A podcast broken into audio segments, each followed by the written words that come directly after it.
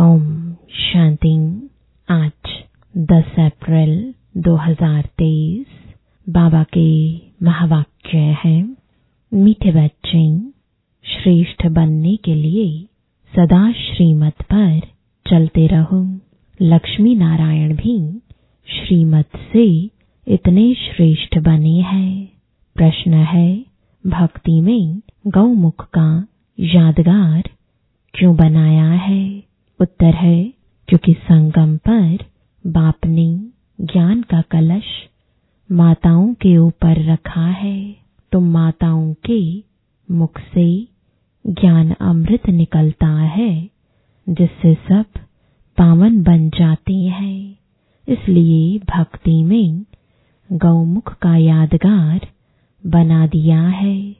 तुम गौ माताएँ हो, तुम ही सबकी मनोकामनाएँ पूर्ण करती हो। इसलिए यादगार बने हुए हैं। गीत है। नैनहीन को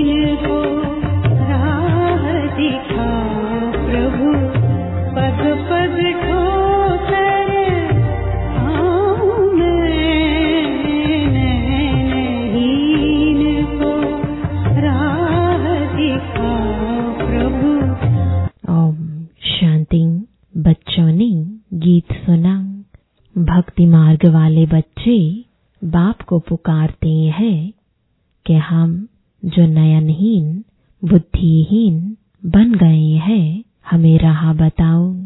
हे प्रभु जी, याद करते हैं अपने बाप को।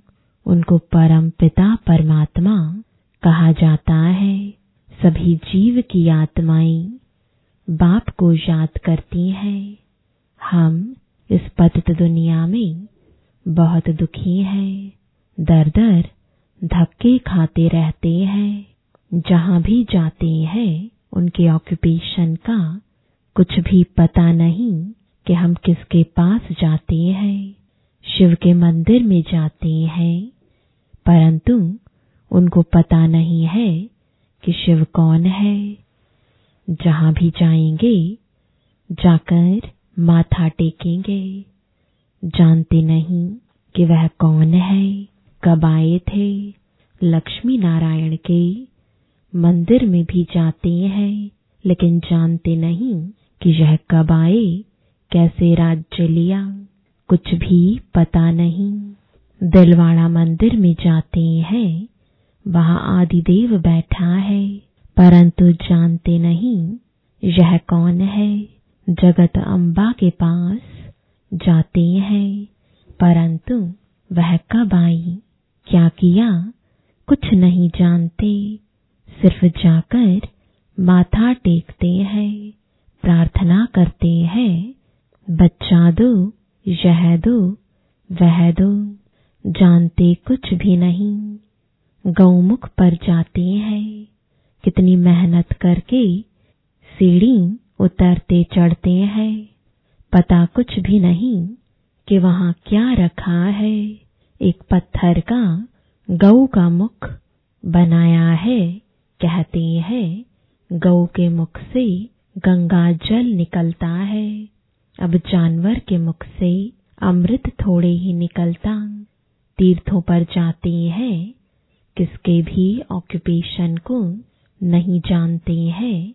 कि यह कब आए, क्या आकर किया, हम क्यों पूजते हैं, बुद्धिहीन होने कारण पुकारते हैं, हे प्रभु, हे बाबा, क्योंकि वह सबका बाप है, मनुष्य के तीन बाप कहे जाते, एक है आत्माओं का बाप, शिव, दूसरा सारे मनुष्य सृष्टि अथवा मनुष्य सिजरे का रचता प्रजापिता ब्रह्मा तीसरा फिर लौकिक बाप। भक्त भी एक भगवान को याद करते हैं कि नयनहीन को आकर राह दिखाओ, जो हम सदा ऐसे बने।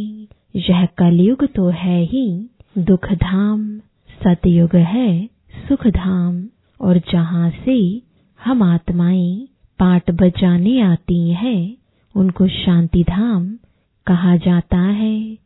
आत्मा को यह शरीर रूपी बाजा अथवा यह कर्म इंद्रियाँ यहाँ मिलती है, जिससे आत्मा कर्म करती है। आत्मा तो है अविनाशी, शरीर है विनाशी, आत्मा है पारलौकिक परम पिता परमात्मा की संतान। शरीर है, लौकिक बाप की संतान, आत्मा का बाप एक ही है। उनको याद करने से वर्षा मिलता है। बेहद के शांति और सुख का वर्षा कोई मनुष्य मात्र से नहीं मिल सकता है। चाहे कोई भी हो, ब्रह्मा, विष्णु, शंकर को भी देवता कहा जाता। परमात्मा एक शिव है। शिव परमात्माए नमः। ब्रह्मा देवताए नमः। नहीं कहेंगे तो यह भी। जो मंदिर आदि है, उनके ऑक्यूपेशन को कोई नहीं जानते। ऊंच ते ऊंच परम पिता परमात्मा शिव है। फिर रचना रचते हैं। ब्रह्मा, विष्णु, शंकर की। शिव निराकार अलग है। शंकर आकारी देवता है, परमात्मा एक है। यह पहेली अच्छी रीति समझाना चाहिए। पहले पहले तो बाप को जानना चाहिए, जो बाप स्वर्ग का रचता है। मनुष्य तो भक्ति में धक्के खाते रहते हैं। लक्ष्मी नारायण तो है, स्वर्ग के मालिक, वहाँ तो सदैव सुख ही सुख है यहाँ सभी दुखी है, यह दुनिया ही पतित है। सतयुग में भारत पवित्र गृहस्थ आश्रम था, यथा राजा रानी तथा प्रजा सब पावन थे। पतित को पावन बनाने वाला एक ही परम पिता परमात्मा है। राधे कृष्ण, सतयुग के प्रिंस प्रिंसेस हैं, जो स्वयं वरबाद लक्ष्मी नारायण बनते हैं। स्वर्ग को कहा जाता है शिवालय। अब बाप सबको पावन बना रहे हैं इन भारत माताओं द्वारा, जिन्हों पर ही ज्ञान का कलश रखा जाता है। भारत में पवित्र राज्य था, अभी है अपवित्र राज्य। गृहस्थ धर्म के बदले गृहस्थ अधर्म हो गया है, फिर बाप आकर पावन बनाते हैं, बाप आत्माओं से बात करते हैं, मैं परम पिता परमात्मा आया हूँ, आत्मा परमात्मा अलग रहे बहुकाल, तुम बहुत समय के बिछुड़े हुए हो, अब बिल्कुल रोगी, पतित कौड़ी तुल्य बन गए हो। फिर तुमको अगर मेरे जैसा बनना है तो पुरुषार्थ करो। यह भारत माता शक्ति अवतार है। यह शिव बाबा को अपना बाप मानती है। उनसे योग लगाने से शक्ति मिलती है, जिससे पाँच विकारों पर जीत पाकर माया जीते, जगत जीत बनते हैं।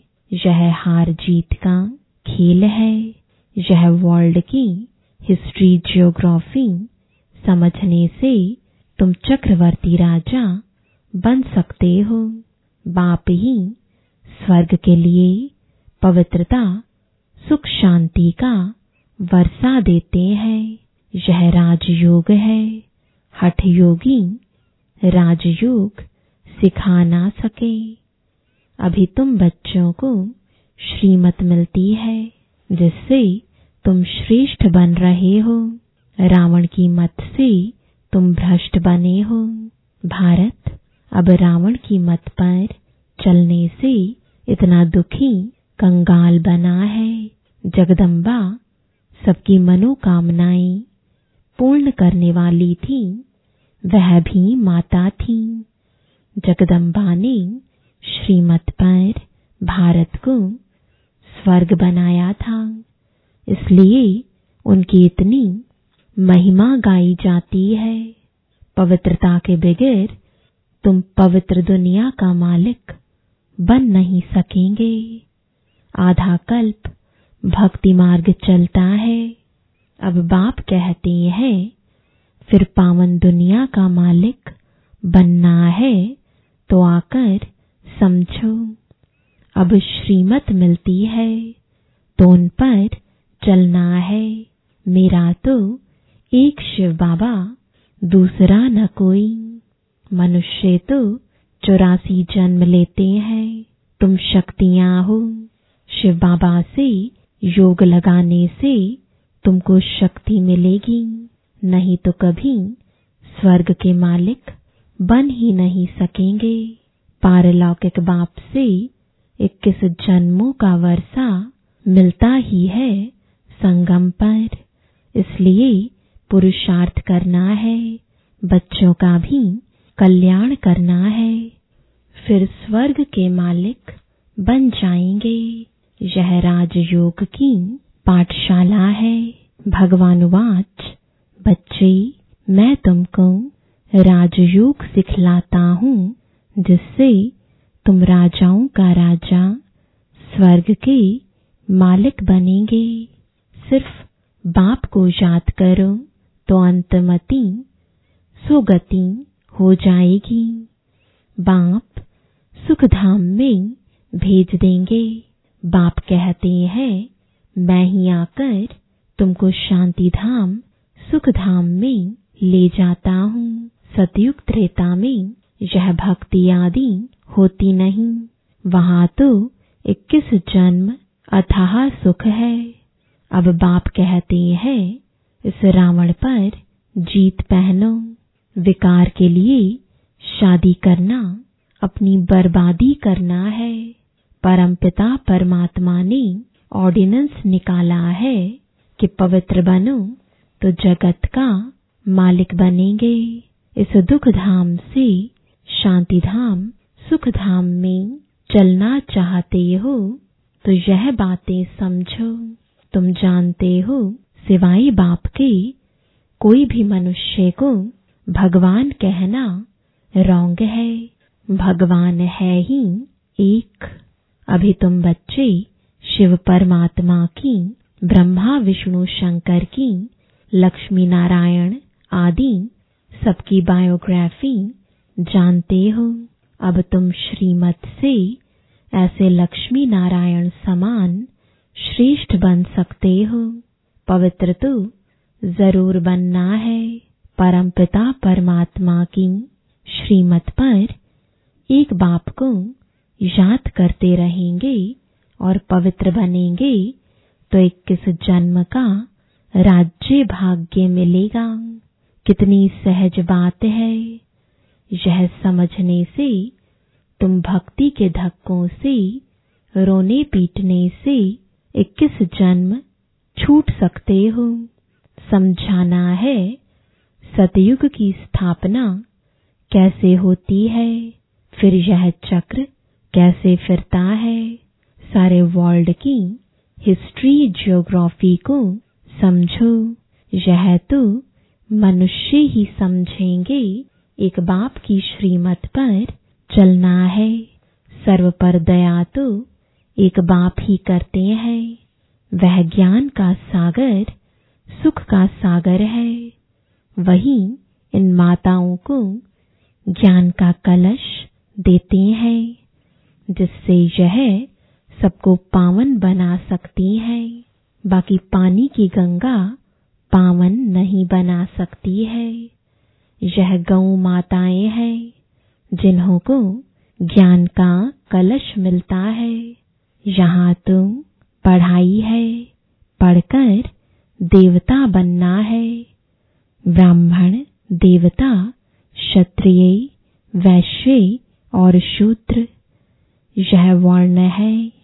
ऐसे यह चौरासी जन्मों का चक्र फिरता रहता है। इस चक्र को जानने से तुम चक्रवर्ती, राजा रानी बन सकते हो। अच्छा बाप दादा और मीठी मीठी जगदम्बा माँ का सिकिलदे बच्चों प्रति याद प्यार और गुड मॉर्निंग रूहानी बाप की रूहानी बच्चों को नमस्ते। रूहानी बच्चों की रूहानी बाप दादा को गुड मॉर्निंग और नमस्ते।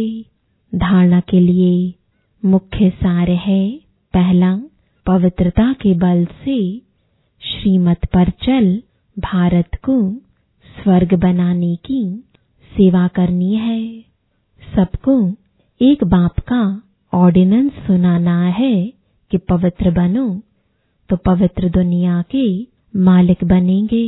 दूसरा, हर एक को तीन बाप का परिचय दे दुख धाम से शांति धाम और सुख धाम में चलने की राह दिखानी है।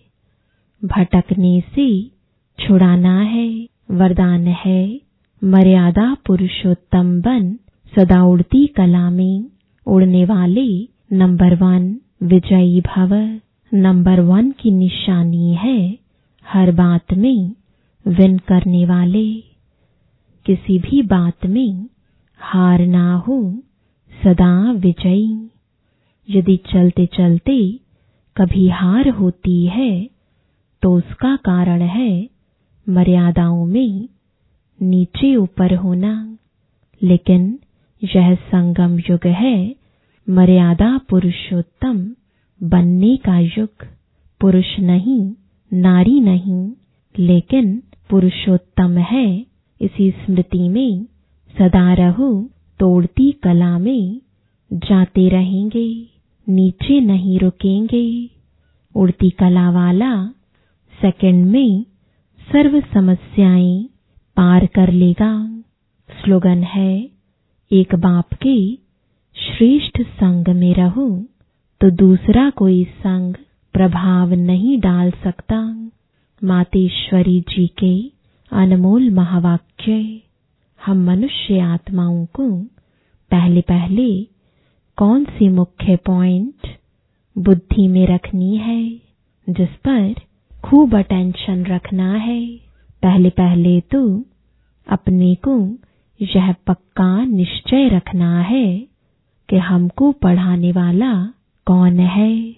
दूसरी पॉइंट है, हम सभी मनुष्य आत्माएँ हैं और परमात्मा हमारा पिता है।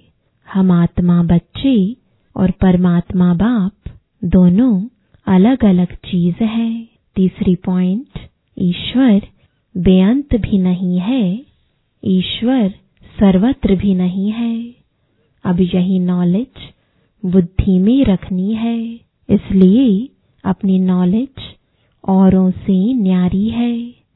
भले दुनियावी मनुष्य समझते हैं, हमको परमात्मा का ज्ञान है। अब उनसे पूछो, आप में कौन सा ज्ञान है? तो कहेंगे, ईश्वर सर्वव्यापी है। अब भगवान तो कहता है, मेरा ज्ञान मेरे द्वारा ही मिलता है। जैसे बैरिस्टर द्वारा बैरिस्ट्री डॉक्टर द्वारा डॉक्टरिंग सीखी जाती है। भल वहाँ बैरिस्टर भी अनेक होते हैं। एक बैरिस्टर से न पढ़ा तो दूसरा पढ़ाएगा। एक डॉक्टर से न पढ़ा तो दूसरा डॉक्टर पढ़ाएगा। मगर यह ईश्वरीय नॉलेज सिवाय एक परमात्मा बगैर कोई भी मनुष्य आत्मा, चाहे साधु संत, महात्मा हो, वो भी नहीं पढ़ा सकेगा। तो हम कैसे समझें कि इन्हों में कोई परमात्मा का ज्ञान है? और चौथी पॉइंट, परमात्मा युगे युगे नहीं आता, बल्कि परमात्मा कल्प कल्प एक ही बार इस संगम युग पर, अर्थात कलयुग के अंत और सतयुग के आदि संगम समय पर आता है और अनेक अधर्मों का विनाश कराए। एक आदि सनातन सतधर्म की स्थापना कराता है।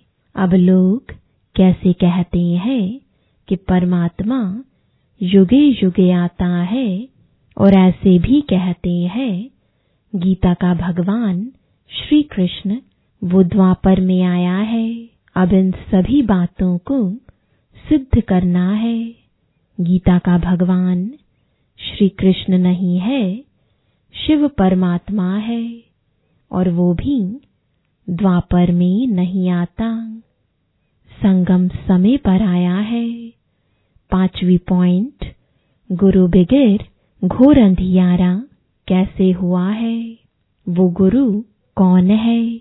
मनुष्य सृष्टि उल्टा झाड़ कैसे है और हमको अपने पाँच विकारों पर जीत कैसे पहननी है? छठवीं पॉइंट हम वही पांडव योद्धे हैं जिसके साथ साक्षात परमात्मा है, उसी तरफ़ ही जीत है। और सातवीं पॉइंट परमात्मा खुद सर्वशक्तिवान है तो जिन्होंने परमात्मा का पूरा साथ लिया है, उन्हों को ही परमात्मा द्वारा लाइट माइट दोनों ताज मिलते हैं। अब यह सभी बातें बुद्धि में रखना, इसको ही ज्ञान कहा जाता है। दूसरा, बदनसीबी और खुशनसीबी। अब यह दो शब्दों का मदार किस पर चलता है? यह तो हम जानते हैं कि खुशनसीब बनाने वाला परमात्मा और बदनसीब बनाने वाला खुद ही मनुष्य है। जब मनुष्य सर्वदा सुखी है तो उन्हों की अच्छी किस्मत कहते हैं। और जब मनुष्य अपने को दुखी समझते हैं तो वो अपने को बदनसीब समझते हैं। हम ऐसे नहीं कहेंगे कि बदनसीबी व खुशनसीबी कोई परमात्मा द्वारा मिलती है। नहीं, यह समझना बड़ी मूर्खता है।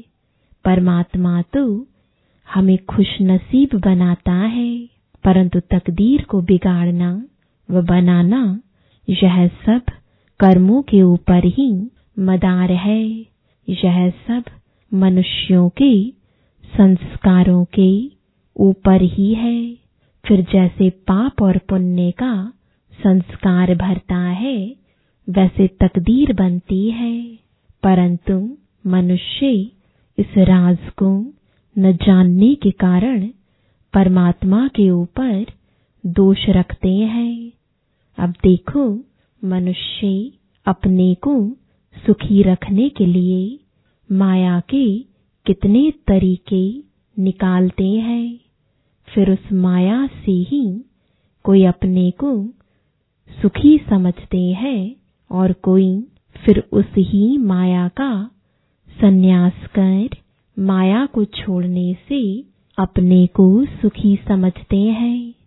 मतलब तो कई प्रकार के प्रयत्न करते हैं, परंतु इतने तरीके करते भी रिज़ल्ट दुख के तरफ़ जा रही है।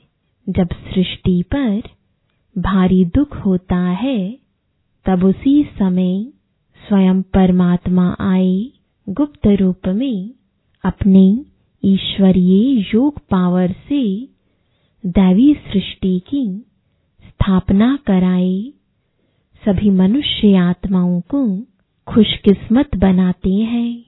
अच्छा ओम शांति